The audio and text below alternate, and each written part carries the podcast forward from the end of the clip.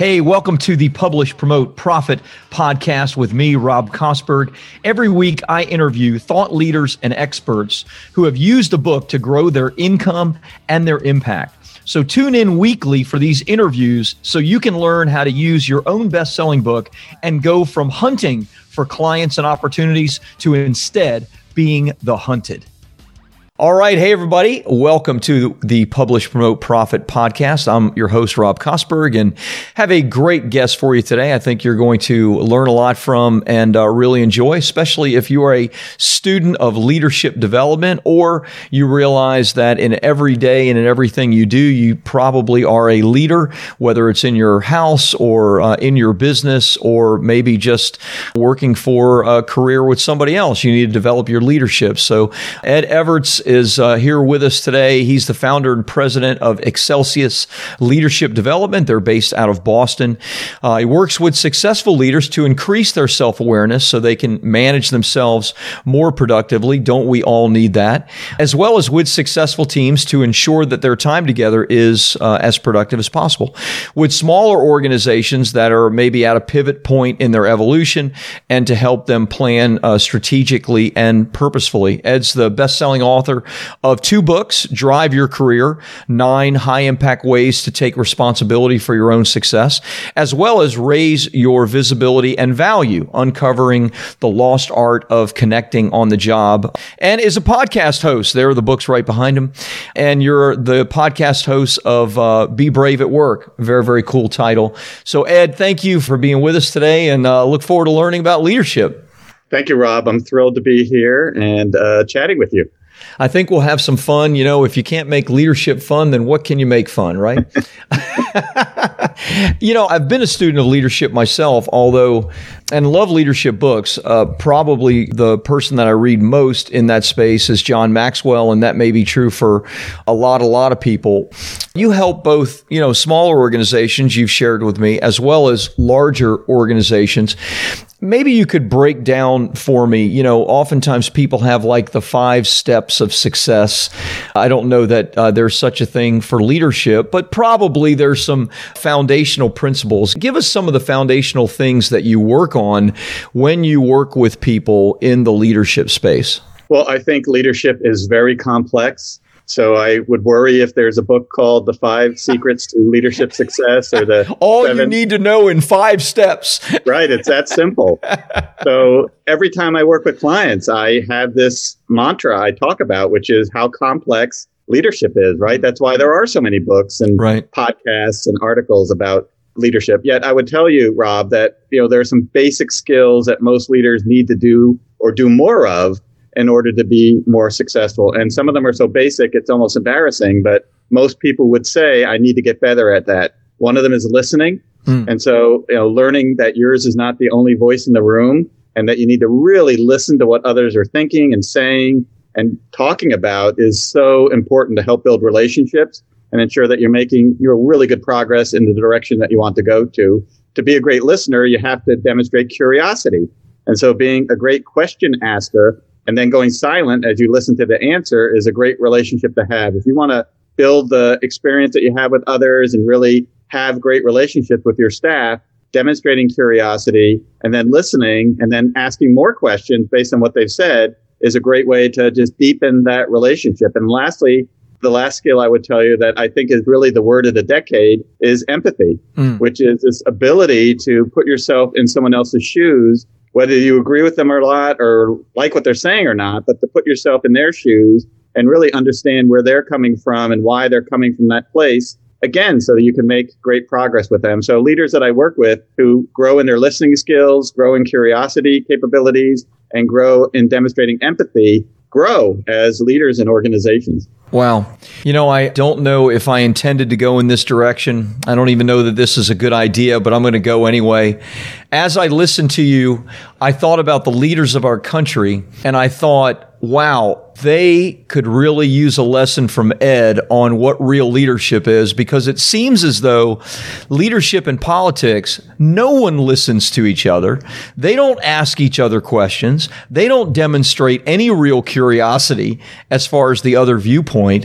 What do you do in a situation like that where you know, I'm sure you run into situations, whether it's in a corporation, a large organization, where clearly people are so firm in their own opinion and maybe proud about that opinion that they hear you say those things about asking questions and curiosity, but it's just not something that they're adapting to. How do you deal with that? Well, one of the big differences between a company and the federal government is that in a company, you typically have very common starting points and very common goals. And while you would argue the federal government has common goals, they don't. Yeah. Right. One end thinks it should be X, Y, Z. The other end thinks it should be A, B, C. And the big word of the day, of course, is compromise and bilateralism and things of that nature. But, you know, it's certainly a case study in a highly dysfunctional entity, which is what we will commonly know in our federal government. Uh, that wow. said, the company, you know, has a common goal. So it might be revenue generation, it might be size, it might be capacity, you know, whatever the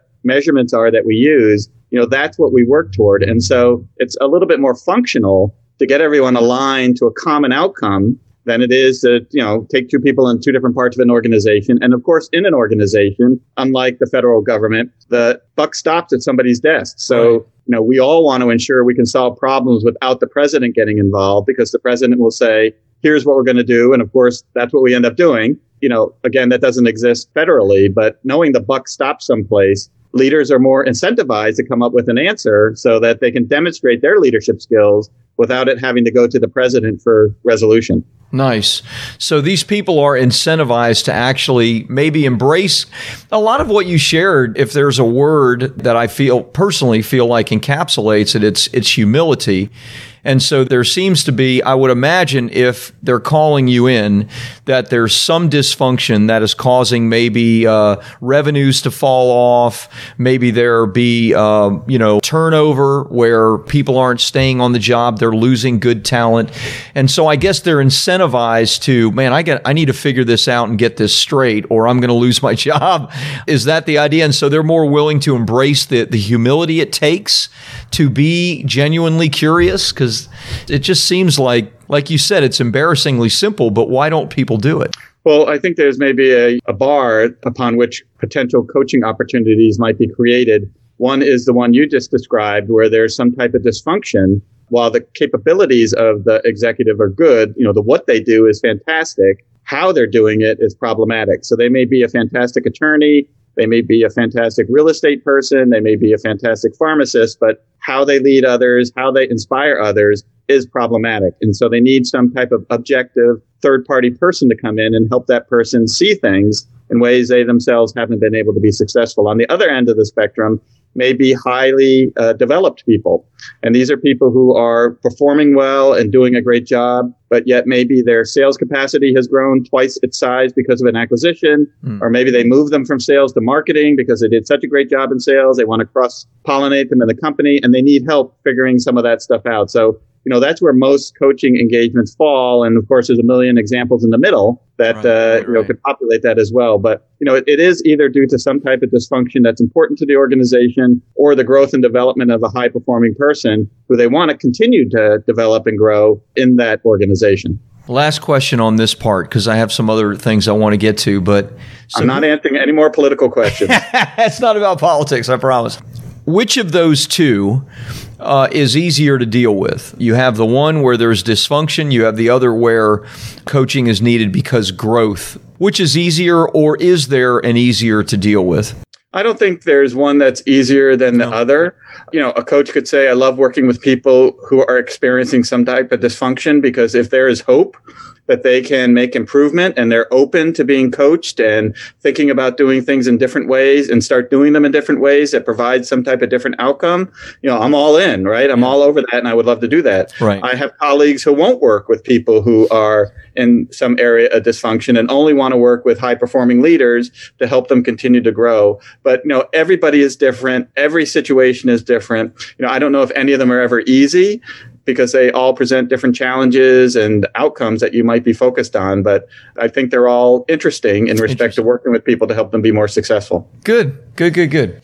I would have thought it would be the dysfunction, but I just thought I asked that they'd be tougher to deal with. But uh, so your two books are intriguing to me. You've written both books that seem to be more focused on career development, you know, which I guess from a coaching standpoint, right? That's growing your leadership, developing your career, which I, I really like that idea. You talked about in Drive Your Career that there are nine and maybe there are many more than nine, but you talk about nine high impact ways uh, to take responsibility for your own success. Give me a couple of those, and you know that you think might most benefit those that are listening. You know, things that they can do that man, this is going to make a big impact on my potential success in the future.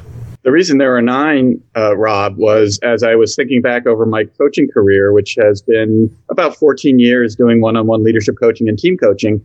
I began to notice that there were certain stories that continued to come up that applied to everyone. So whether it was a company president or a team supervisor, these stories just came up. I didn't bring them up purposefully. You know, the client would talk about what they're experiencing or how things are going. And I'd say, well, gee, have you thought about this? Or tell me more about that. And I think I had one of those shower moments where I said, you know, I'm beginning to see this pattern of stories. Nice. Maybe I should share them with the world. Let me start making note of them. And I started to make note of them, and there were nine of them.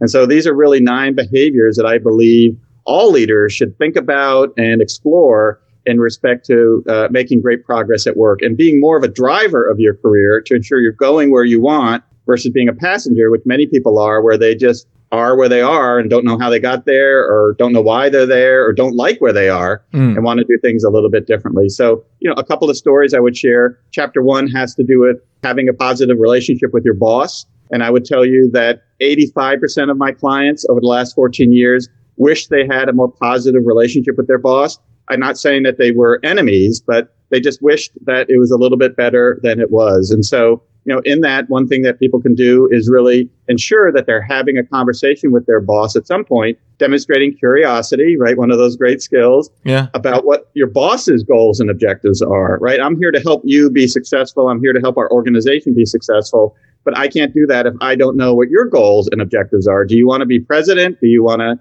are you happy where you are? You know, help me understand what's important to you so I can work on that. So, wow. you know, by doing that, you know, it really ensures your boss knows that you're focused on them and it helps build a more effective relationship. That is a gold nugget right there for people that are employed as an employer and had a, a small business, but with a couple dozen employees for a long time. It's hard to imagine even how I would feel if people asked me that question, right? I can imagine that a very, very tiny percentage of people ever do that. And the ones that do, holy cow, what a potential improvement on that relationship that might be. I love that. Great. Give me another one. yeah, well, and, to your point, it's not a conversation happening in organizations around the globe. Ironically, yet it can help you dramatically. I think the second story I would tell you is in a chapter called Play the Hand You've Been Dealt. And oftentimes when I meet with clients, they love talking about their current experience and what's going on and what's wrong and why it's a problem and it's never their fault and yeah. you know all this type of stuff. And I'll listen politely to their story and their situation. And then when they're done I'll ask what I think is a very important question. So what are you going to do about it right? So thank you for sharing with me all of that what are you going to do about it? Because most of us have been dealt a hand, just like in a poker game, and it's the hand we've been dealt. And yeah. some people are dealt a great hand, and some people are dealt a poor hand, but regardless of what you've been dealt, that's the hand you've been dealt. So it's great to talk about the past, but you have to talk about what you're going to do in order to influence it in a possible way. And in the book, we talk about three options, which is true for a poker game. Uh, one is to fold. And I've had many clients who decide that they want to move on, that this was not a good career choice or not a good company or they don't fit the culture, whatever it might be. And yeah. that doesn't happen often, but that can happen. The second is where most of my clients are, which is bluffing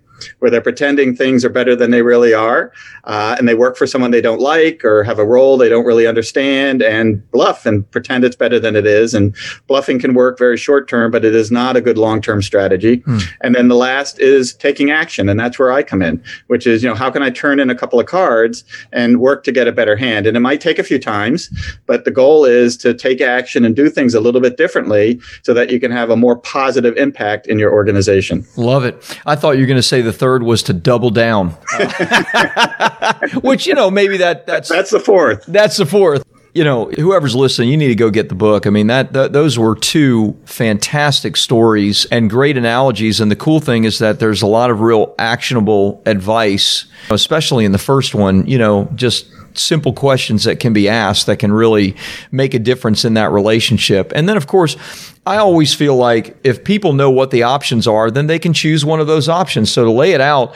as clearly as you can fold, you can bluff, or you can move forward in some way or another, play the hand.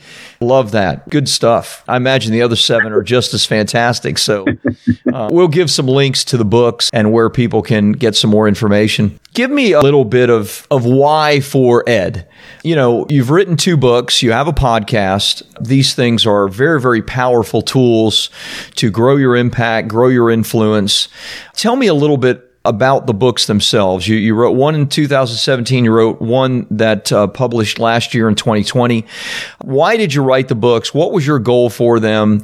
And then have you like realized that goal? Like how have your books really done things for you, brought you clients, you know, got you opportunities, etc. Maybe you can kind of lay the groundwork for that. Well, I think the books that I've written, I have written for, I think, is a very probably obvious reason, which is to help spread the word even more than I can do one on one. I only work with, you know, 20 to 30 clients a year, right? So I, you know, I don't work with, you know, tens of thousands of people. And not that I've sold that many books, but, you know, when you put it in book form, now anybody has the ability to hear advice, ideas, recommendations, experiences of somebody who considers themselves to be an expert in this arena. So, yeah. you know, my hope is whether they purchase Raise Your Visibility and Value or Drive Your Career, that you leave with the insights and ideas and experiences that I've had encapsulated in a written form. And each of the books have ideas and recommendations. So it's not just talking about these areas, but what you can do in a very simple way in order to make great progress. And, you know, for me, Rob, the book has really provided me an opportunity to be more on a platform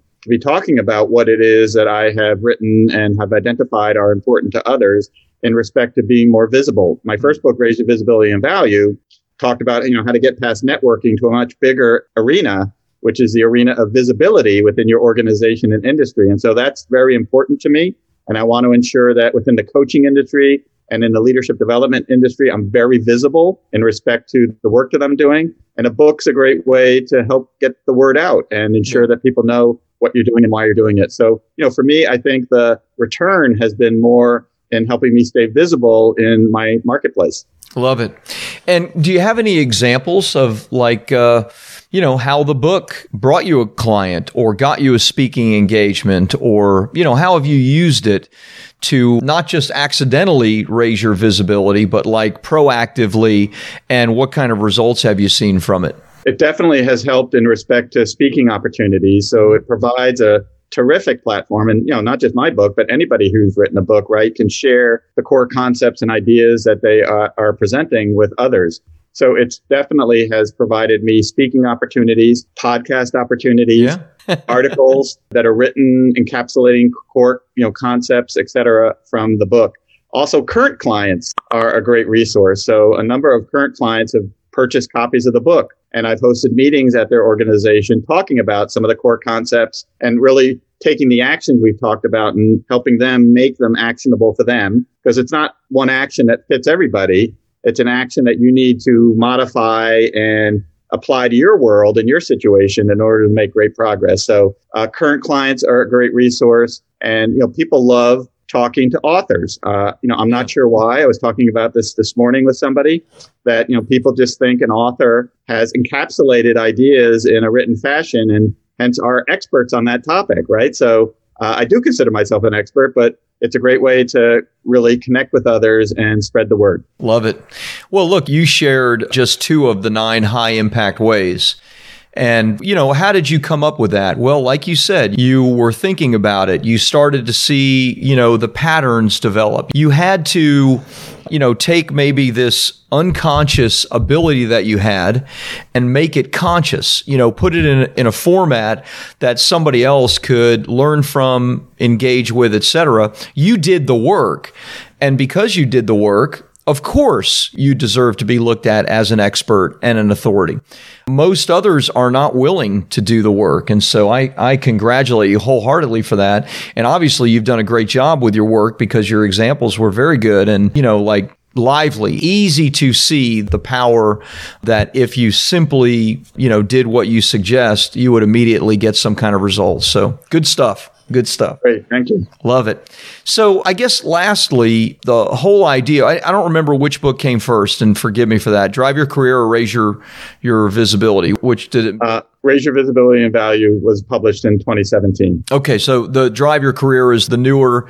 Are you working on anything right now? Obviously, you have your podcast and, and you're doing that, and you do speaking engagements and that sort of thing. So, is there a next iteration for Ed, for Excelius leadership development, et cetera? Where is this going for you? Well, uh, since you're asking a question, I will give you a honest answer. I'm actually working on my third book.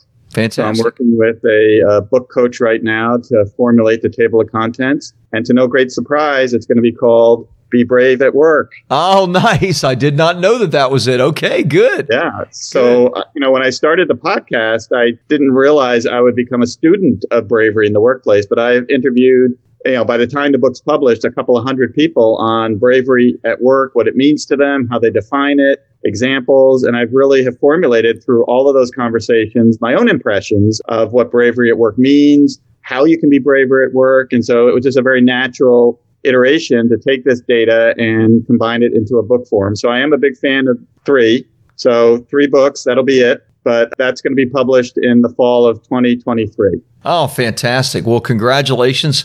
Obviously, we have a couple years for that yet, but we will uh, we will be looking and paying attention. So, in the meantime, how can people best reach you, Ed? Whether it's your podcast, give us some links that we can send some folks to that want to learn a little bit more. If you want to learn about me or the books I've written, you can go to excelius.com. That's www.excelius.com. If you'd like to hear any of the pre podcasts, you can go to uh, bebraveatwork.com. And all of the recorded podcasts since we started them in December of 2019. And I think any of them are fantastic. We're briefer in respect to our conversations. They last anywhere from 18 to 22 minutes. And, uh, you know, so it's not a huge commitment on anybody's part to sit and listen to something for, you know, an hour. But uh, the goal is to really talk about bravery at work and how to get better at it. Love it. Love it. Ed, thank you. Thanks for sharing uh, authentically with us today and being a, a, part of the Publish Promote Profit podcast. Great to have you here, my friend. Great, Rob. I loved speaking with you today. Thank you so much for having me. Thank you.